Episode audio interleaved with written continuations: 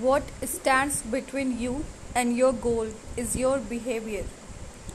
Do you need to stop doing anything so the compound effect isn't taking you into a downward spiral?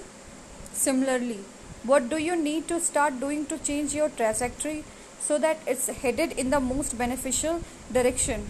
In other words, what habits and behaviors do you need to subtract from and add to your life?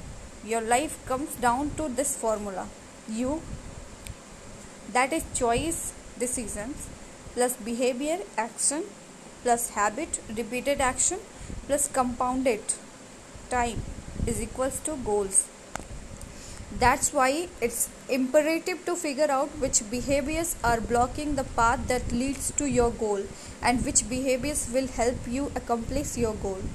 You may think you have got a handle on all your bad habits but i would bet good money you are wrong.